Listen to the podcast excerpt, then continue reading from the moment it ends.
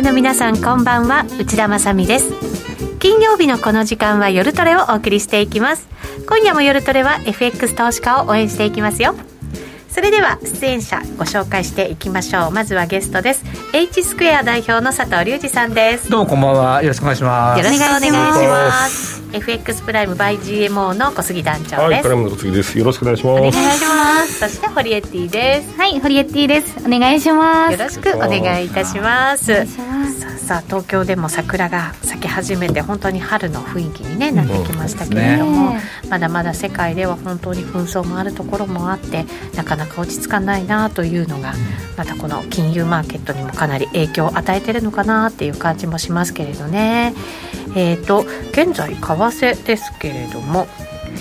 ドル円が本当によく動きました今週になっても、えー、きますよね本当ね。動きました、うん、えーと今が121円65銭66銭あたり。今日は122円のミドルぐらいまでありましたから、うん。まあ、ちょっと今日はこう抑えられてるかなって感じではありますけどね。ね50にノックアウトがあるとかなんかそうですね。なんか話はありましたね。そういう話だと50抜けずに急落して。私の手元だと4344ぐらいまで、うん、いって抑えられちゃった感じですけどね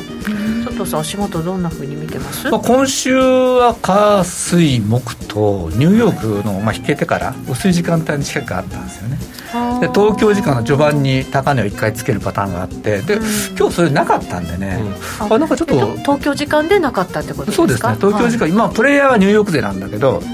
あの東京時間に仕掛けなかったなっていうのはちょっといいつもと違うなっていうのは思いましたね。東京時間に仕掛けてくるのもニューヨーク勢だったんですか？あもちろんあの西海岸とかだったら時差があそうか。西海岸ヘッジファンド多いんでね、うん、それはどういうなんか意図でこう仕掛けてきてるとかってあるんですか？いや担ぎ上げるでしょ今。あの日銀が、まあ、この間の 総裁会見を見ても、うん、昨日のあの今日だったかな？あの国会で会見を見ても全然気にしてないですもんね、うん、一応 あの話をそのまま100%その通り聞けばね、まあああいうの聞いたらやっぱ仕掛けやすいでしょうね、うん、そうするとそういうのってなかなかこうお金の勢いとかって止まらない時ってあるじゃないですか、うん、すね、あの昔のあのロンドンのね、はい、ソロスさんが攻めた時とか、うん、ポンド、はい、だからなんかちょっと怖くも感じますよね、まあ、だからそうですね。あの 黒さんがどの辺をねあのまだだったら許容するのかなと、うん、とこですよね。前はね確か2015年だったかな。黒田ラインが125円ってまあ125円いった時に黒田さんちょろっとまあ行き過ぎ、まあ、行き過ぎとはなかったんだけどまあ、そういうこと似たようなことを言ったんですよね。でそこから戻してきたんだけど今回はどうかなってことですね。そこなんか試してますよね、うん、どどこまでいったらそういうのが出てくるんだろうっていうのが、ね、多分そこを試しにいってんだろうなっていう気がしますね。結構いろんな節目簡単に抜けちゃってきたのにもかかわらず全然そういう発信が日本側からないですもんね。ないですもんね、うんだから企業側からもねなんかこんだけ安なったら困るみたいなそういう話もなんかないですよね。そうですね。まあ言わないでって言われてるのかどうか分かんないですけども 出てこないですよね。あとまあ年度末のがあるのかなもしかしたら。なるほどね。えレレえレパトリとかだったら終わってます。そうです、ね、もう終わってます。それは終わってますよ、えー、年度末だとあと何かあるんですか？年度末ってもう本来だったら実需が出てくるんだけど実需も終わってるんですよ、はい、ってことは相場が軽くなってくるんでマーケットが薄いっていうそう仕掛けやすいんですよね、だからそこを狙って仕掛けてるのかなってのはありますけどね。どうですか？これ新年度に入ったらまたそういう需給みたいなものっていうのはこう熱くなってきて動かしにくくなるものですか、うん、なんですけど、ええ、原油価格がってか上がってるじゃないですか。インフレが 進んじゃってるんで、うん、あの当然また買ってくると思うんですよね。実需そうするとままだまだ円安に行きやすいのかなと。で今日の、えー、122円の43ぐらいから121円の18円まで下がったのかな、はい、これとおそらくニューヨークでは自分で買い上げて投げちゃったと思うんですよね。一回。投げたというまあ、リグやってるうちに、うん、あの加速しちゃったって感じだと思うんですけど、はい、ストップついた感じですよね。そうですよね、まあ、巻き込ん。でった感じですね、今までと買ってたわけですよねドル円をね。そのニューヨーク勢は。それでまあ、一生懸命買ったんだけど、うん、自分の買いが重くて重くなってることもそれはよくあるんで。はあ。でそれでもう投げるみたいな形にまあリグって最初はまあ普通にリグってたんですよ要は。上は、ね、リグえますよ。ね。まだねきっとね。で動きがちょっと大きくなったとするならば、うん、今度投げる人たちも出てくる。そうですね。121円の70とか80結構やってたんだけどそこを抜けた時に多分投げましたね、はい、ちょうど今ぐらいその水準ですね。そうですね。今ね68ですから。戻ってきたってとこですよね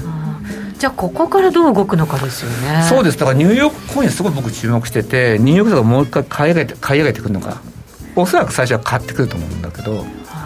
で買い上げて買い上げて120円台に乗っけないなったら、うん、ちょっと一回手締まってくるな。るほど。上に行く力試すんですねもう一回。まあだから自分たちがどんだけ上げれるのかなっていうところじゃないですかね。なるほど。あと金曜日ってこともあってどうなんですかね。なかなかこう今までの動きをさらに強くやっていくっていうのもちょっとなんか本当だったら手締まいたいじゃないですか、まあ、今週十分ねヘッジファンドは稼いだと僕は思ってるんですよ。正直十分やったから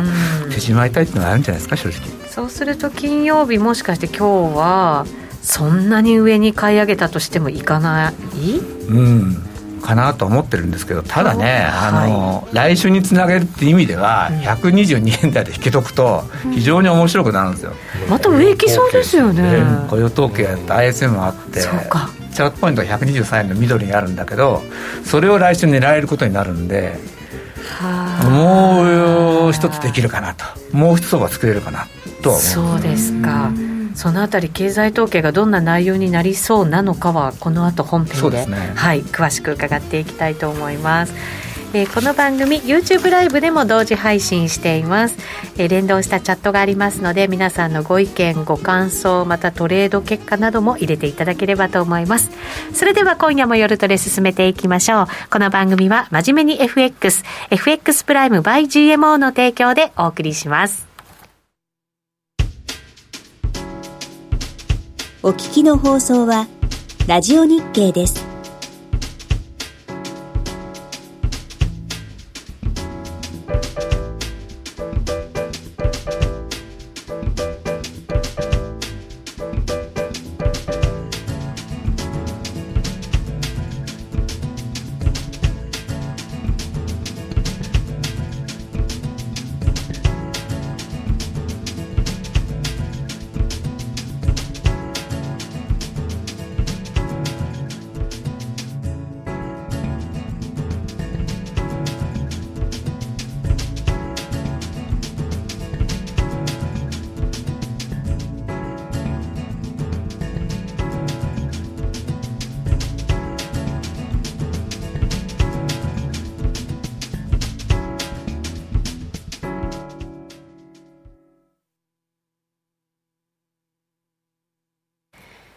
て今夜の夜トレはゲストに佐藤隆二さんお迎えしています。引き続きよろしくお願いいたします。足元為替どうなりそうなのかちょっといろいろ教えていただこうと思うんですけれどずばりちょっと来週？どんなふうにその経済統計出てくるのかっていうのをまず教えてもらってもいいですか？来週結構難しいっていうか来週1日が金曜なんですけど、はい、ここに ISM と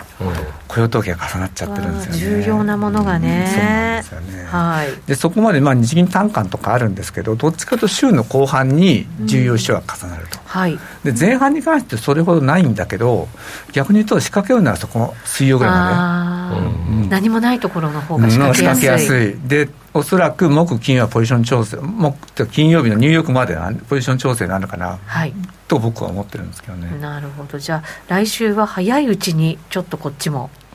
動かないとね。はい。動けるなら動いた方が、いいかな取りやすいかなっていう感じですかね。これどうですか？今までニューヨーク勢はその上に上にっていうふうな動きしてきましたけど、うん、来週もそういう動きをまだ継続していくのかどうなのかっていう何かこうヒントみたいなのないですか？えっ、とねそのさっきも言ったけどちょっと今日の東京時間要するに薄い時間にニューヨーク勢が仕掛けてこなかったっていうのは、はい、まあちょっと気持ち悪い正直言うともしかしたら動きが変わったかもしれない、うん、そうです。ちょっと押し押し目を作るかなかもしれないとは思って、うん、ただじゃあ今日の122円の43とかあれが今年の高値かと全然そんなことはなくてここから押した後、まあこのまたまたチャートから見てるけど、はい、もう一度当然上は取ってくるだろうし、今年ってどれどれぐらい動いたんでしたっけ？えっ、とね113とかなしたがだから今ちょうど9円ぐらいでドル円って最低でも10円ぐらい動くんで123ってのはまあ普通にあ考えたら、まあそこはいくよなって感じなんですけどで動く時ってやっぱ17円とか20円ぐらい動くとたま周りにあるんでそうすると130円コースっていうのがあるのかな。3か月でそれぐらい動くって珍しいですね。そうですよね。落ちるんじゃないですか本当は。と思ったりしてるんですけどね。へえそうなんですね。まあでもドル円って昔もこういうことあって、でその後全然動かなくなっちゃったことあるんでね、動いてるうちに皆さん稼ぎましょう。はっきり言って。あそうなんですね。あの動かなくなっちゃうともう本当な何にもできなくなっちゃうんでね。ですねなんか佐藤さんが元気。いや動く時はやっぱなんかすごいあ火事がドローみたいで嫌なんだけど上でも下でも動いてくればやりようがあるんですけど。そこにチャンスがねやっぱりね生まれますもんね。動いてくんないとねやっぱり。うん。確かに錬金クラブさんアベノミクスで50円動いたでそうなんですよ、ね、そうでしたっけ？50円も動いたんでしたっけ？時はね2000、えーとまあこのチャート見てくる 13, 13年かな？の12月ぐらいなってその14年の4月があの黒田さんのあの全部なんか2倍2倍のやつありましたよね、大規模緩和の時。あれが始まるんですよ確か。ああなるほど、であの上がってくんだけどね、ううんん、125円までいったんですかね確か。そうですね、うん。そうですよね。その前だって80円ぐらいだったですからね。へえ そうですよね震災があって。あそうなんです、そうかそう考えると結構動いてるんですよね。そうですね。まあでも短期間で本当これだけ動くのってトランプさんの就任した時ぐらいそうですそうです。はい。なんかね以あの来ぐらい時はね勢いありましたもんね。ありました。あれもそうですよね。うん。2000あれあれをって上がってきましたもんうねん16年の11月と12月だけで20円ぐらいなんかなんだっけね。うん。そうですね。はい。さあちょっと足元どんなふうに儲けようか今ちょっと私も前のめりで佐藤さんにねいろいろ聞いちゃいましたけれども改めてそのアメリカの経済どんな状況なのかっていうのを佐藤さんに足元の動き分析していただこうと思います。まあ、ちょっと状況だけまだか簡単に確認していきたいと思うんですけど、まあ、皆さんが、まあ、今今年はやっぱこのインフレっていうのが一つのテーマになってて、うん。で今のまあちょっと PPI と CPI のアメリカのチャートを見ていただくと分かるんですけども、はい。まああの PPI が前年比で10%ってまあなかなかすごいですよね。でまあちょっと PPI の上げが少しお前年比で収まってきてるんですけど、依然として PPI の方がしあの CPI を上回ってるんであのまだこの価格転嫁はこれからも進んでいくと。ということはアメリカの物価はまだ消費者物価上がっていくんじゃないのかなってとこですよね。そうですね。アメリカはどんどんやっぱり転化していく国でもありますそうですね。うん。ただなんていうのかな。例えばこの間のナイキの決算とか見てて思ったんですけど北米地域の売り上げすごいいいんですよ。でまあこの間の決算なんで、えー、と10ナイキだから11.1かなの決算なんだけど、あ結構やっぱ日本とか中国とかと状況がアメリカと随分違うのかな。もちろんヨーロッパとも違ってて、アメリカいろいろインフレだとかこうこの先こういう問題来るよ来るよって言われてる割には、今のところ個人消費はそんなに悪くないかな、っていう気はしてます、まあ、この間の小売統計ちょっと落ち落ち落ち込んだけどでもまだ全然あの経済のステージが違う感じがしますね。日本に比べたら。家計のそのバランスシートもすごいいいらしいいいでねですすね。うん、あのーえっ、とね、預貯金が過去最大、まあ、もちろん借金も最大になっちゃってるんだけど、アメリカの場合は、ただそれでも非常にあのよく回ってるんじゃないんですかね、土地が、まあ、この後説明するけど、土地が上がってるんで、土地を不動産担保してお金借りるっていうのは、アメリカの場合、非常に多いんで、その回転がいいと思いますね。うん。不動産が上がってることまた、まあ、お給料も上がってること、そうですね。であとはいろいろなんかお金ねあの支給がありましたから、はい。それもまうんだ手元にあるっていうことですよね。なんていうのかな、こうそそこがそこをつくのバッファーっていうのかな、うん。そういうのはまだ十分あるんじゃないですか。アメリカもまあコロナの感染が、ね、ずっとやっぱりあの結構大変でしたけれど、ここからやっぱりちょっと変わってきそうですもんね。そうですね、あのようやくアメリカも人が動き出しましたよね、まあ、はい。日本よりは先にもちろん動いてるんですけども、あの例えばアマゾンとかの売り上げがちょっと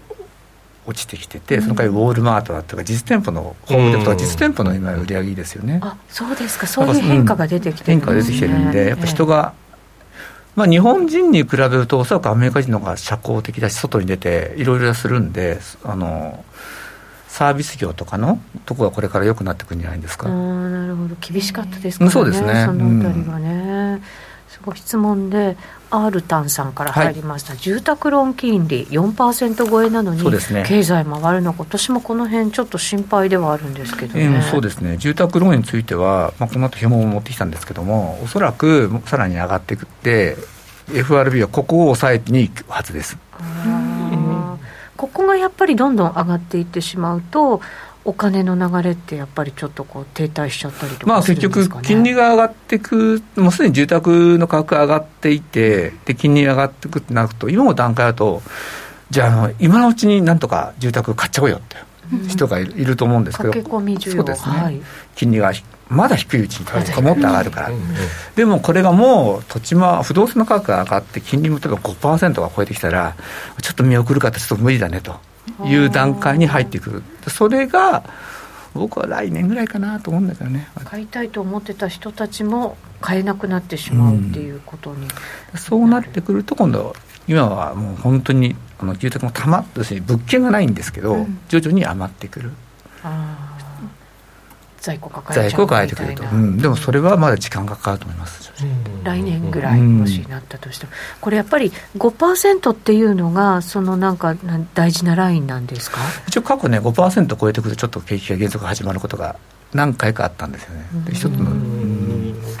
今ってそれでも雇用の環境がすごく良くて手元にお金もあって、お給料も上がっててっていう状態じゃないですか、それでもやっぱり5%を目安に考えておいた方がいいんですか、ね、このなんですかこの環境って本当稀な環境で、えー、えー、とね、過去にあったのってね、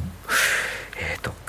90年代ぐらいに1回あったんだけど90年代バブル日本だとバブル？そうですね。うん。でその時は結局その、まあ、アメリカがあの徐々に双子の赤字を解解消に向かっていくんだけど一回やっぱバブル崩壊しちゃうんですよね。うんでそのそれで作ったのは今度 IT バブルを作っていくんですよ、でそれが2000年に2000年過ぎに崩壊するんだけど、はい、極端なこと言っちゃうとさもう近代のこの経済の歴史ってバブルを作っては崩壊作っては崩壊の歴史なんで、そういう意味では今っていうのはその中中銀が作ったバブルなんですよね、要するにお金をねばらまいて。ねこれは 何らかの形で崩壊崩壊っていう言い方がいいのか分かんないけども一回やっぱりこう崩れることは間違いないんじゃないですか、それ自分たちで崩壊しちゃうんですか？え？自分たちで崩しに行くんですかね？自分たちでまあそうなんですよ。それは自分たちで金利を上げることとあとバランスシートを引きすることによって崩すんですよね、うん、自作自演です自作自演です。プロレスみたいですね。そうなんですか。経済だからねどうしてもねあの自分たちで崩しに行くか適切かどうか分かんないけどでも結果的に加熱してるインフレを抑えるために引き締めますよね中央銀行って、うんで、まあ、日本のバブルの時もそうだったんですけど遅く始めてやりすぎちゃうんですよ中銀って、まあそれは数字を見ながらやるんで、うん、予想しながらやるわけじゃないんで。まあ慎重になりますよね。なりますよね、だからどうしてもそういうふうになるんですよね。今回は今 FRB は引き締めの方向に舵を切ったわけですけど、はい。ちょっと遅すぎたんじゃないかっていうもう意見もものすごくあるじゃないですか。そう ですよね。それでここからまあ後手に回った利上げまた引き締めが行き過ぎてしまうっていうことももちろんこれ可能性としてはあるんですかね。あのちょっとじゃあ今日持ってきたの FOMC 参加者の経済見通しってちょっと見ていただきたいなと思うんですけど。経済見通しはい。これが結構あの面白いなと思って見ていて。何でしょう。あのコアの PC デフレーターとこれがあの FRB が気にしているこれインフレ指数なんですけど、はい、まあ、今年4.1%でで来年から2.6、2.3とちょっとずつ下がってくると。これ中央値なんですけども、うん、結局彼ら何を思ってるかっていうと、まあ、確かに今年来年はインフレ、まあ、特に今年がインフレ高いけどこれ収束するんじゃないのと思ってる人も少なからずいるってことなんですよね。要するにコロナでこうサプライチェーンの混乱あったからこれは回復してあのまた回復してってでまあこれがなんていうのこの今回のインフレも収束に向かうんじゃないのかなっていう人が案外いるんだなと。そうですよねコロナの後の、まあ、そのすごくみんなが遊びたい何か買いたいとかっていうぐわーっと盛り上がるところって、通常に戻ってきたら落ち着くんだろうっていうのが、まあ、普通はそういうふうに思っちゃいますよね。そうですよね、でこれを表すの次のドットチャートもこれ見ていただきたいんですこれもちょっと面白いなと思ったのが、これ青いのがあの12月で赤いのが今回3月なんですけどで一番左がに、えー、2022年。これ随分こう縦長に変わってません？形状が。ね、これどういうことかっていうと FRB の中でも分かれちゃってるんですよ。多分一番上はあのブラードさんとか、まあ、ちょっと高派と言われてる方だと思うんですけど案外そうでもないなっていう人もいて結構 FRB の中で意見分かれてんだなっていう気はしますね。うん。ああそうかなるほどね。これって一番右は何がこんな重なってるんですか？えっと重なってるっていうと。ロンガーランのところでは。長期見通しね。長期見通し2025年とか先の方は、はい、その辺で落ち着くんじゃないってあっていう意見はそう多いです。だから先の方に関して言うと例えば高派のブラードさんにしても、うん、あのハトハト言われてウィリアムさんにしてもそんなにはもう23年後にはも経済がピークアウトするぞもしくはさせるぞという意識がちょっと乱れるドットチャートですよねこれ。だから引き締めも今年は頑張ってある程度のところまで持っていって、うん、あとは経済の状況を見ながら、ゆったりとしたペースで、もしくはそこで止めていくみたいな感じ、もちろんそれを狙ってるんですね、ソフトランディングというアイデアですよね。だからね、本当にそうなるのかどうのどうなのかって、ちょっと。やっぱこの今回のインフレまずサプライチェーンもあるんだけど、原油高ってアメリカにとっては一つ大きいところなんですよね。ちょっと原油の、えーとニューヨーク原油とこうリグ数の、リグ数ってのあのシェールガスを掘ってるこの掘削機の動い稼働数を見るといただきたいんですけどこれ見ると今って直近の524機あの動いてるんですけどもかつてこの113度台の時どんぐらい動いたかっていうと1000機ぐらい動いてるんですよ。おじゃあ半分ぐらいしか今動いてないっていうそうそうそう。まあそれはそうなんですよね。あの脱炭素で要するにシェルなんかもうやっちゃダメだよとか言ってるわけなんで動かしたくても動かせないし仮に動くんだったら非常に採算性を取りたいから原油高はその望むところなわけですよ。シェール業者にとってはね。そうですよね、高いからこそ採算が合うっていう。しかもあの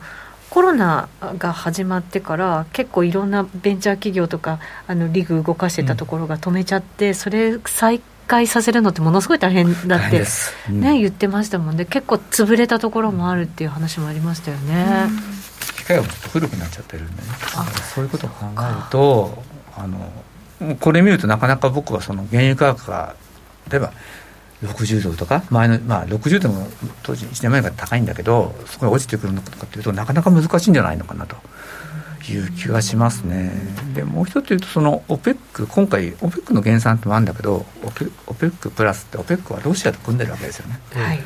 そういう政治的背景もあってなんかそうでサウジがじゃあアメリカは増産してよって増産に簡単に応じるかとも応じないと思うし。うんなんかそういう見方が出てきてますよね、うん、UAE もあのもしかしたら協力するって言ってましたけど、でもあんまりやらないみたいな話も出てきていて、うんね。うん、結局その、まあ、オバマ政権からなんだけど、アメリカがその中東に関与しなく、中東から兵を引いて、そこから影響力をもうなくしなくしたいっていうか、当時はやっぱ、こういうふうになると思ってなかったんで あれしたんでしょうけど、その影響すごい出てて。あのバイデンさんもじゃあもう一回中東に兵を置いてって多分ないと思うんですよね、うんうん、このなんかアフガニから撤退したぐらいなんでね、うん、そうなってくるとじゃああの人たち中東の方々っていうのは原油が高いからもちろん都合いいわけじゃないですか。ですね、うん、それで予算組んで国家予算組むわけだから原油価格をもとに。ここ数年ずっと厳しかったわけですもんね。財政が。でまあ今まで結構アメリカからいろいろ言われたこともあると思うんだけどそれたかが外れてるんでなかなか原油の価格ってのは僕は下がってこないんじゃないのかなと思いますね。金時のホルさんからも原油止まらなそうっていうコメントをいただきましたね。増産お願いしたところじゃあ自分のところの国のシェール掘ればいいじゃん。そうそうっていう話になりますもんね。うん、あるじゃんっていう。しかもアメリカはまあ掘ろうと思えば掘れるからね。うんうん日本みたいに掘ったって出てこないない。まあねどこ 掘ったってないからね。やるとこから掘ればいいんじゃないのっていうふうにはそう中東から見たら見えますよね。なりますよね、うん、そう何その脱炭素とかオタクやってるんだよねっていう、うん、だったら。どっちが生きていく上大切なのって話ですよね、確かにそうですね。でもまだ脱炭素みたいなものをこう先延ばしするとかっていう話は全然出てきてないんですかね。あの本来だったらあっても僕はいいと思うんですけど、はい、ただ今回民主党がその選挙で勝った公約とか見てるとそこを変えるのは難しいですよね。しかも民主党もこう左派というんですか結構いますからね。あの中道の方ばっかじゃないんでそれを公約で選挙勝ってる人も多くんでなかなか難しいでしょうね。中間選挙前ですしね、ね、公約ちょっと変えるなんてことになったらどうまあでもどうなんでしょうか。こうガソリンとか必要な国なわけじゃないですか、はい、でそれで今はもうもう世界の危機なわけだからちょっとこう脱炭素先送りして今は原油掘ろうぜって言,、言った方がどうでしょうね。庶民の生活というかそういうのには。あと企業の何かものを作るとかっていうところにはプラスになることもありそうですけどね、ね、それを言うのは共和党なんですよね。共和党は先にそれ言うでしょもう言ってる民主党は言えないんですねそういうこと先に共和党今度うちがもう一回あの議会取ったら、制度とか要するにまた、まあ、元に戻すとはないかもしれないけど再開するしもしかしたらその原発関係もやるかもしれないし、うん、そういうことは言いますよね。エネルギー政策バイデンダメだったじゃないかと、うんうん、みんなの生活どうだいと。確かに。可処分所得減ったよね。安いよね、うん、そこなそこはやっぱり論点になっちゃうんでそこで例えば民主党が折れるようなことがあるとそもそもの民主党の支持層が離れますよね。離れますよね、うん、先手打ってやっちゃえばいいのに ね、共和党にやられたらだってねやっぱり罰悪いじゃないですか。ね。ごめんごめんちょっと政策変更みたいなね。そうですよ。こういう危機なわけだからって言って、バイデンさんが世界に向けてね、うん、やったとしたらちょっと雰囲気変わりそうですけどね、うん、確かに。原油は下がるんじゃないですか？原油は下がるでしょうね。ですよね、それは本当多くの国にとっていいことだと思うんですけど。とはいえねロシアがああいう状態ですからね、なかなか難しいですね。そうするとじゃあインフレやっぱり年内はなかなかやっぱり難しいぞ。いや年内じゃ僕はなかなか解決しないですね。このさっき言ったドットチャートが示してるように僕どっちかってこう上の方かなと思ってて。もっと上がるってことですか？そうですね。原油？あもっと上がるっていうか、まあ、100ドルを切るとなかなかもちろん瞬間的には合うと思うんですよ。いろんなことがそうですよね、ただあのアベレージとしては、うん、そうですね。年間通じてもしかしたら100ドルを超えてくるかもしれないですよね。年間通じて、うん、平均か。ほう。そうなった時にこれ FRB 今年まだあと7回とかなわけですよね、うん、利上げ。そうですね。やっぱり何かもうちょっと加速させてくる。利上げじゃなくてそのやっぱりその資産の方のこう圧縮みたいなものを早めてくるっていう可能性はもちろんありますかね、早ければ5月からってこの間パウエルさんも言ってましたよね、はい、あのはっきりはおっしゃらなかった。んですけど、うん、でもこ話はもう済んでるみたい。な感じでしたもんね。でそこをやるっていうのは何をどういうことかっていうとちょっと住宅ローンの先ほど金利の話だって見てみたいんだけど、はい、これがね すごい上がり方をしてるんですよね。あの垂直に上がってますよ。ね。で住宅ローン要するにあの担保の証券を FRB まで買ってるわけなんですけど、うん、これをやめるということなんですよ。要は何をまず最初に手をつけるかというと、はい、そのことによって住宅ローンの金利が上がってってあの、まあ、住宅が落ち着いてくるんですけどもここに手をつけなきゃいけない理由っていうのはこのもう一つあの住宅ローン価格と FRB のバランスシートの推移っていうのを見てほしいんだけど、うんはい、これ見てもらうと分かるんだけど住宅価格っていうのはずっと実は上がってたわけですよ、はい、でこの赤い方がこのバランスシートなんだけどあのあのなんていうのかな資産縮小とかしてる最中も上がってるわけですよ。住宅って縮小したからってすぐ反応するわけじゃないじゃないですか。だから金利が上がってもああ先にじゃあ今のうち買っちゃおうかなってるんで、うん、なかなかそのじゃあ引き締めしたりとかすぐに住宅価格が落ち着いてくるかとそうではないんですよね。だからやりすぎちゃうんですもんね。やりすぎちゃうんですよね、ね。うん、でしかも今回そのコーナーの時も最中も上がってたわけですよ。その前から利下げしてたから、うんうん、つまりあのすでにこうなんていうのかな。火がついてる住宅市場にさらにもっと油を込めちゃったって薪を込めちゃったっていう感じなんですよ、うん、FRB がやった政策っていうのは。だから本来コーナーの時に住宅は手つけないのが僕は良かったと思う、正直言って。住宅ランプの買い込みでやんない方がいいやんなければこの右肩急に右肩に上がってますよね。この青い方のチャート見ていただくと分かるんだけどこれっていうのはちょっと FRB のちょっと失策かな、まあ、私なんか言うのはなんか怒られちゃうかもしれないけどうんここはや手つけない方が良かったんじゃないのかなと思いますけどね。そうするともしそれをやらなかったとするならば住宅ローンの上がり方は全然違うものになってた。そうですね。なったし住宅価格自体がこんなには上がらなかったんじゃないかな、もうちょっと金利が上がってるはずなんですよそしたら、ずっと抑えられてなくてもうちょっと上がっていて、はい、その分住宅ローンあ住宅価格も今みたいに上がってちょっと抑えられてる、要するに金利が上がってたから住宅買う人もちょっと減ってた、うん、状態で均衡が解いたんじゃないのかなと思うんだけどここでもう担保ローンバンバン買って金利下げてやっちゃったせいで、うん、ちょっとこういうふうに住宅の価格が急騰しちゃったかなと思いますけどね。これインフレもやっぱり一番最初上がってきたのは木材とか上がってそうですね。あのでその後ね自動車中古自動車とかも上がってきたじゃないですか、やっぱりそこにも影響があったっていうふうにもいいんですかね、ね考えて、結局あの住宅住宅を担保にアメリカは物を買うって話したと思うんですけど、ね、その資産価値が上がってるんでお金を買える額も増えるんですよね。強気になりますよね。なりますよね、うん、そうか。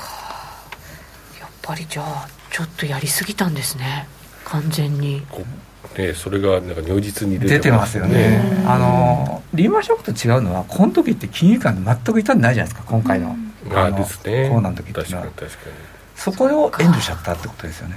うん、そうですね。そうかリーマンショックの時は金融機関からもお金が全然流れ出なくて、うん、それを流すためにあのばらまきをしたわけですもんね、ばらまきって言ったら嫌ですけど、まあ、でもそういうことですよね、うん、でも今回は傷んでないから、うん、もうじゃぶじゃぶになっちゃうわけですよね。そうですね、うん。まあ、それが、まあそのまあ、株であったり土地とかいろんな資産アセアセットアセットにはいっちゃったってことですよね。ロレックスとかも高くななりましたもんね、うん、そういったところまでやっぱりお金が回ってるっていうのは、本当異常なぐらいジャブジャブなんですよ。そうですよね、うん、あのそういう高額商品が高いっていうのはそうですよね、うん、そうなるとじゃあ今私たちが考えているよりもアメリカの金融引き締めってより長くより強いものになる可能性も、もしかしたらあるということですかね。ただちょっと注意しないといけないのがあのこの後の表を見ていただきたいなと思ってブレークイブンインフレ率ってこれまあ予想に期待インフレ率とあと10年債と日のスプレッドを見ていただくと、うんはい、これはあのまあインフレがまあ進んでいくってことでこのブレークイブンフレ率上がってるんですけど注目してるのはこの10年債と日のスプレッド。これ僕多分前回言った時0.4%ぐらいで、うん、で4月ぐらいにもしかしたら0.2切ってくるようなしたと思うんですけど、うん、ちょっとそういう感じに実はなってきてて要するに長短期にさこの後のこの国債利回りの推移を見ていただくとよく分かると思うんだけどあの短期がガーッと上がってきてるんですよ、うん、まあ、これ利上げするか、まあ、当然ですよね。利上げしてるんでで長期も最初はあれだったんですけどあのこになけて上がってはきてるんだけどやっぱ短期の流れ方が急激すぎちゃってもう逆転しちゃいそう。逆転しちゃいそうなんですよね。そうすると何が起きるかっていうと例えば銀行とかって短期でお金を調達して長期で運用するんでそこが逆転すると銀行がちょっと今度お金を出しにくくなってくる。お金が不景気ですね。でこのイールドカーブの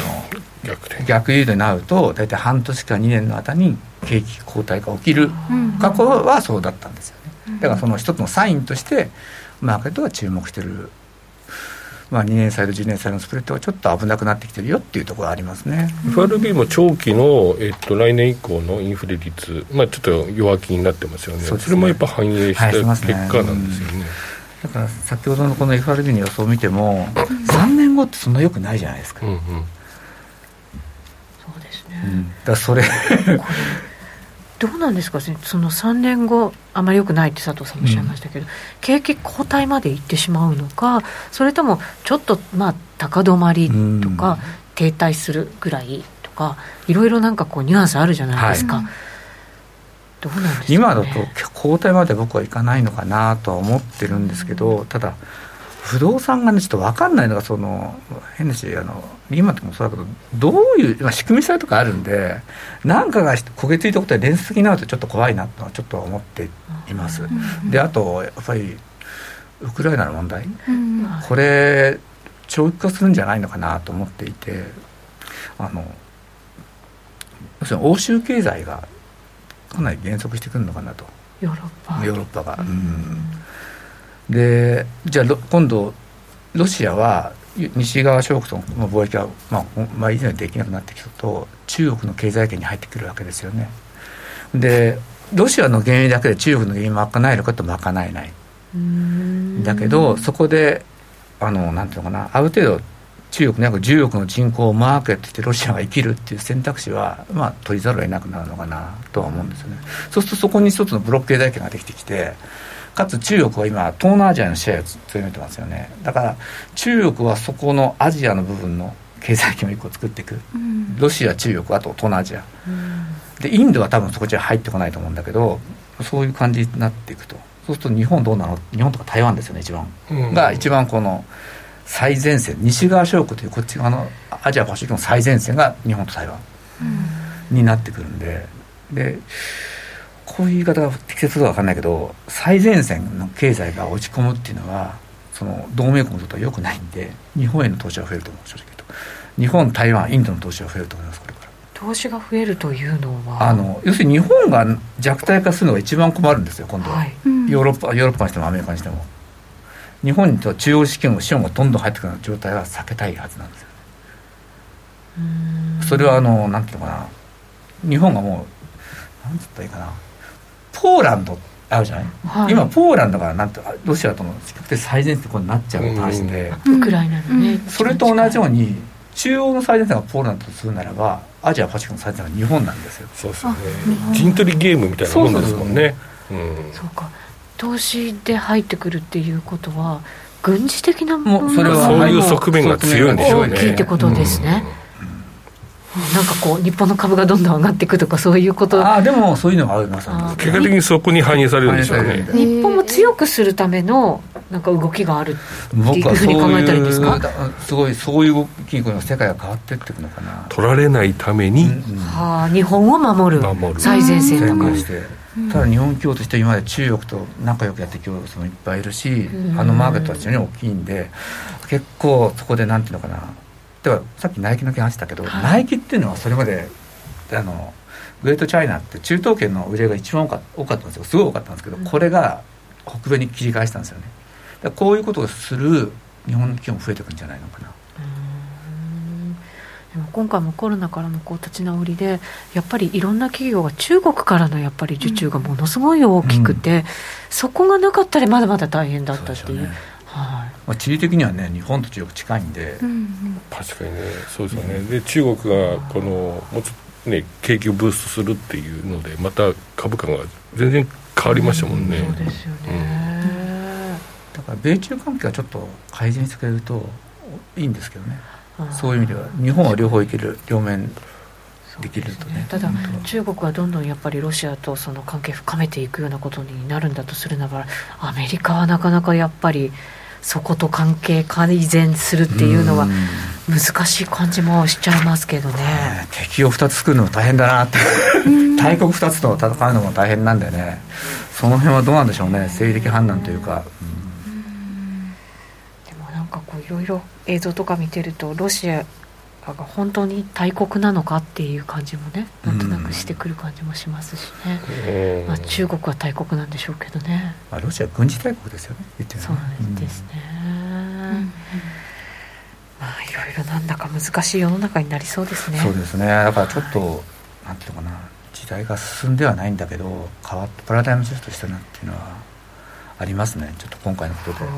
そうすると為替の力関係もねいろいろ変わってくる可能性。がありますね。変わってくるかもしれないですね、はい、お知らせを挟んで、うん、はい、はい、詳しく伺っていきましょう。それではここでお知らせです。初心者サポートが充実していてスキャルもし放題の会社を選ぶなら、最大11万円の口座開設キャッシュバックプログラムを実施中の FX プライム by GMO。人気のスマホハイスピード注文は待ち時間なしの連続発注を実現。チャートを見ながらスキャルでもスイングでもサクサクお取引いただけます。毎月開催の豊富なキャンペーンやセミナーはもちろん、トレードも情報もやっぱりプライムで決まり。株式会社 FX プライムバイ GMO は関東財務局長金賞第259号の金融商品取引業者です。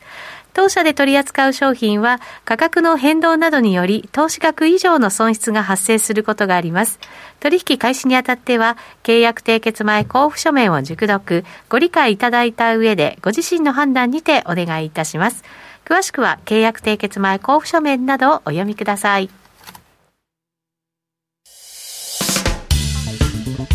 お聞きの放送はラジオ日経です。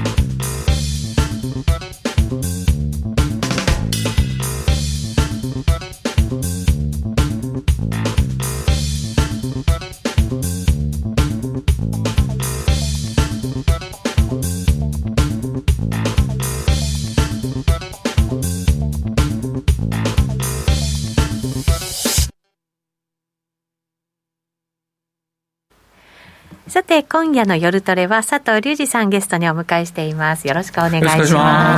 す。えー、現在ドル円が121円82銭から83銭あたりでの推移ということになっています。あれ番組始まった時よりちょっと上に来てますかね少しね。そうですね、うん、やっぱり僕ニューヨークは買いから入ってってもいいと思うんですけどやっぱやってみたいと思うんですよね。でどこまで戻るか。そうですね。だから122円入って、はい、もう一回、まあ、もしかして高値接近とかするんだったら、はい、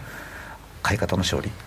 でこれで引ければね122円台ミドルぐらいで引けちゃったら。2円台で引けるとまた変わるんでしょうね。変わるでしょうね。だから今夜はちょっと寝れない。よって感じですよねそうだとか。ね、でもそんな動き、あなんか本当ちょっとなんかドキドキするぐらい下幅なんかビュビュンって今上がってちょっとびっくりしましたそうなんですよ。それそれだったらなんか買っておきたかったなって思いました。佐藤さんに聞いた時に速攻買えばよかったですね、はいでも黒線もちょっと戻ってる感じもね、ね、ありますからね、やっぱりドル円中心になんだか為替相場動いてるなって感じがしますけどねそうですね。あの円中心ですね、はい、ちょっとねあのドルインデックスの4時間足の、ちょっと持ってきて見ていただきたいんですけど、はい、これ見たら分かると思うんだけど、えーと、この三角が持ち合いが3月入ってからなんだけど、うん、ドルとしては動いてないでしょそうなんですよね、ドルが強いわけじゃないないんですよ、円が弱いんですよこれがちょっとなんつうのかな。クロス線とかやるときちょっと気をつけないといけいけなくて。でちょこの後ちょっと今週のこの主要通貨の強弱とちょっと見見せていただきたいなと思うんですけど、はい、一番上がこれ王子なんですよ、うん、なので王子9位が強くて強くてもう円のドップ安。で真ん中あたりにあるのがドルとか、えーと、ポンド。ユーロもあるだからそうなんですよ。だけど団長おっしゃったようにドルが強いわけでは決してないという。ですよね。だって5ドルドルとか見てても別にそんなあれですもんね。ドルが強いって感じじゃないですもんね。いや王子王子が強い。そうですよね。確かに。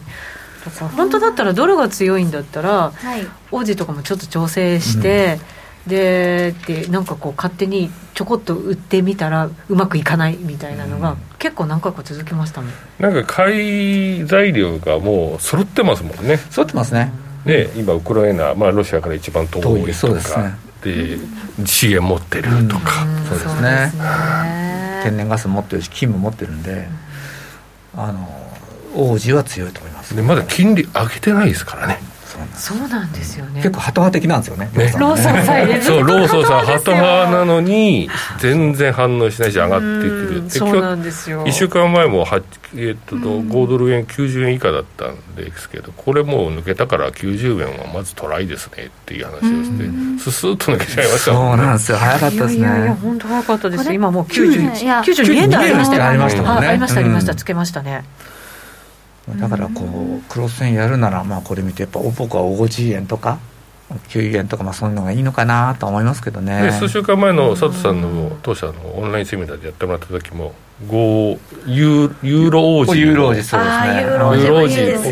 ーロ王子はやっぱり王子買いでしょっていう。うんいいですよね。っていうおすすめでしたよね、うん。もうでも今はもう単純に5ドル円でいいですよね。単純に5 5ドドル円で。ル円ですね。ねそれが一番強いということ弱いということの組み合わせになってるん組み合わせで。で最強とても分かりやすい分かりやすいですね。これもだから今のインフレの状態が、まあ、続いていることとそのウクライナ情勢がまだまだやっぱりちょっと長期化しそうだぞっていう中ではこの動きがずっと継続していくような、まあ、波はもちろんあるんでしょうけれども、基本的にはこういう考え方を持っておいた方がいいっていうことなんですか？そうですね。あの劇的に変わってね例えばもうヨーロッパに平和が訪れてなってきたら多分ユーロガーッとか上がってくるとは思うんですけど、なかなか今すぐそうはなんないと僕は思うので、あのおさっき内直したように相場なんでこう上げ先が例えばユーロ王子でも一時期すごい王子が売られた時期あるんですよ。数3週間2週間ぐらい前かな、そういう局面は必ず来るんだけど終わってみるとまた王子買われてるねっていう流れになりやすいのかなと思いますね。今やっぱりちょっと短期的にトレードしたくなっちゃいますけどそうじゃなくて今こそちょっと長めな感じでイメージした方がいいんですかね？そうとどうどうですか、まあそれはあの、うん。レバレッジをどの程度かけてるかによると思うんでですね。の自分が、そのその人のトレードスタイルでねそういう短期で今までやってきた人はもう短期で僕はそれはいいと思うし、で僕にスイングでやってんだったらまあ23時だったらまあもうスイングでやったらちょっと伸ばしてもいいのかもしれないですね。っていうのはこのクロス円特に OG 円とかあとまあ OG ドルもそうなんだけど落ちても戻ってくるんですよね。救われることが多い。でこれが果たして ここで救われて勝つことがいいのかどうか将来的にいいのかどうかは別ね。トレードのスキルとしてそれがいいのかどうかは別だけどうん。ただトレンドに乗ってるトレードっていうのは救われることが多い。特にこんだけ大きいトレンドになってくるとありますね。逆らうとねろくなことが起きませんよ、だからこうそうなんですよ 僕もねちょっと昨日実はあのユーロ円ショートしてね速攻ちょっとね。ちょっとねすぐすぐ土手したけどね。まあ、ここまで上がってくるとね売りたくはなりますよね。だからだから水準的に高いからいやそうこっからロングかっていうので、まあ、メキシコ円とかランド円もめっちゃ高くなってからこっからロングきついなっていうのでちょっと買い控えてる人たちはやっぱ多いですよね、うん手が出なくなっちゃう。手が出が出なくなる。そうですね。でも結果あの時でも間に合ったじゃんっていう間に合ったじゃん。相場って結構あるんですよってねいうことなのでどうしてもやっぱりおしめが入ってくるとうん。買い遅れてる人たちが入ってきやすい、そうですね。そうですよね。だから多分オーダーはこう上と下に買いがこう並ぶ安いのかなと想像はしてるんですよね。したい。じゃあ手も。えー、じゃあ今からでも間に合うお。まあうん。ホイエッティが動くかなもしかしてチャンス今が一番早い。今、まあ、ここ最近よく言ってるんですけど、まあ、うちのお客様まだドル円をショートにしてたり。ショートですか、うん。ショートにしてて、まあ、減ってはいるんですよ、ええ減ってはいるんですけどショートになってたりするしあとちょっと今日見てきたのが、ささ直近の3月11日が最もショートが多くて3月昨11日。で3分の1ぐらいまで減ってましたね。でユーロ円ショートは横ばいで、はい。ポンド円と5ドルはショートからロングになったりっていうそういうのでちょっと変わってきてる。っていうまあ、そこら辺は多分理解をしてるでしょうねのかなと。でランドとメキシコはもう超ロング。うんうんうん。はあメキシコもいね資源はあるし。とという状況ですね。うん。だからなんだろう売ってる人たちがまあ踏み上げられてる相場ではもちろんあるんですけどなんかもう苦しくてもうダメみたいな相場なんか加熱感がまだ聞こえないっていうか、そうでしょうね。よくねあるじゃないですか。もう無理ですみたいな。悲鳴的な。悲鳴的なね。いやその悲鳴が出た時がねへえ。底が高値底が安いっていうなんかそうそうなんですよそうそういうふうに。そう本当そうですそよね。の相場から聞こえてくる悲鳴をやっぱり皆さんはい。まあ、自分は悲鳴を上げないようなトレードをしつつ、悲鳴すら悲鳴すら上げられないって時もありますけど。これってそのインフレによってなんかこの資源国株とかこのコモディティがこはいうブームになっていくっていう流れなんですか、はいそうですね。だから今みたいなロングを黙って持ってた方がいいっていう。まあ、でもなかなかこういう相場ってないないですよかったから、あないですね。うん。ほとんど五何十年もないようなないですよ。相場なので、どうっていうふうになりますよね。だから疑っちゃうんですよね、相場を疑うっていう、なんかね、お前は何様だって言われそうですけど、うん。とってもわかりますねでもね、そうなんですよね、もうでも今は黙ってついていくしかない相場、そうですね。ですね。とも僕は思いますね。まだ、ううんん、始まったばっかかもしれないな。始まったばっ怖いか怖い。り、やっぱり終焉を迎えさせるのはやっぱり K さん日銀の K さんしかいないんじゃあのないですか？人が一言言えば変わりますよね。あの人うん。あの辺りのえ今日昨日か一昨日もね門川さんもなんか同じようなこと言ってましたよね、言っ言っててましたたましよ片岡さん言ってましたね。なんかその辺りがなんか言わなければ無理なんですかね、そうですね。そこがでも何かこう少しでも動きが変わったとしたらやっぱ佐藤さん結構影響力あります？ありますね。日銀がスタイルかただねその、もちろん短期的な影響かなとは短期ってまあ多分数ヶ月だと思うんだけどえっとね日本の資本流出とか経常収支が 見ていただくと、これが赤字がもしかして向上化してくるようだと。これ今一応日のぐらいだったかなこれ、はいえなんか31の時と、もうポーンと落ちてる時あ青青やあれ下にと経常赤字なんだけど、はい。徐々にこう黒字額減ってっててで赤字にまあ触れ始めてると。当然赤字に触れるってことは通貨が出てくるんで要するに日本に入ってくるお金も外に行く円のが多くなっちゃうから円安にな円りやすいんですすよね。よね。それがそれをまあとあと今度金利差とか今ちょうどいろんな条件が重なっちゃってるわけですよね、うん。それが今のドル円相場を表してて、この流れっていうのはもしかして日本の経常収支の赤字化っていうのがこれからもついていくんだったらうんちょっとドル円は円安方向に触れやすいんだろうなと思います。そうですね。これ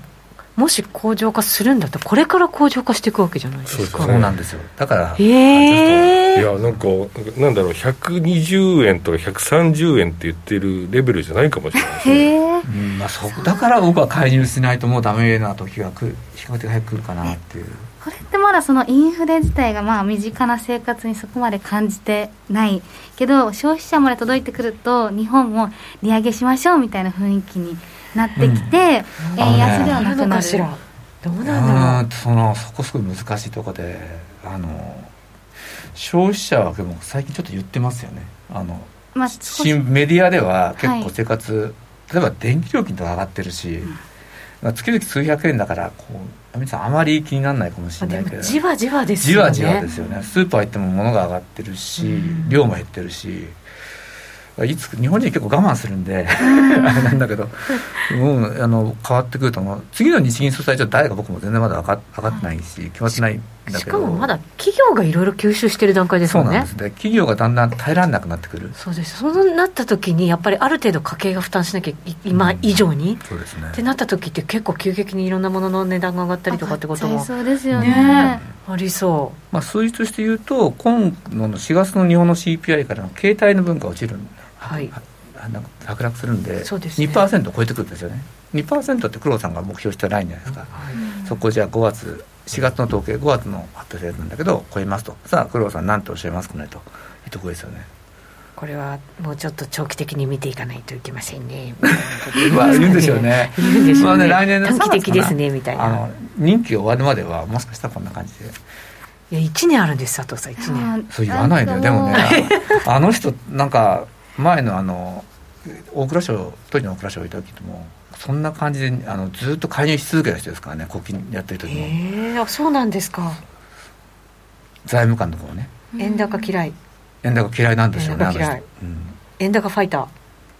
ですね。ファイター。なんかインフレファイターとか言うけど、円高ファイターって。ファイター。あの、まあ、それがね、良かった時代も、まあ、あったと思います。でも、ちょっとやっぱ、うん、ちょっと今はどうなんでしょうね。ねだって今は製造業だって、ね、あの円高に対する抵抗力ものすごいつけて今別に、ね、円高に多少なったとしたって耐えられるような状態を作ってきていて、うん、でも輸入企業は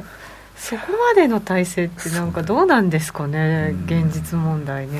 原料輸入とか厳しいですよね。いや厳しいですねやっぱりでもいろいろ取材するとやっぱちょっと素材変えたりとかしながら、値段に反映させない努力を企業がしているまだ抑えながら、だけど輸入費コストのそのなんで輸送費がものすごいやっぱりすごいらしくて、そうですね、だから利益の半分はコストがその輸入するためのコストが上がっちゃってコンテナ料金とか、そうですよね、はい、だからやっぱり為替のものまで吸収できなくなってきちゃいますよね、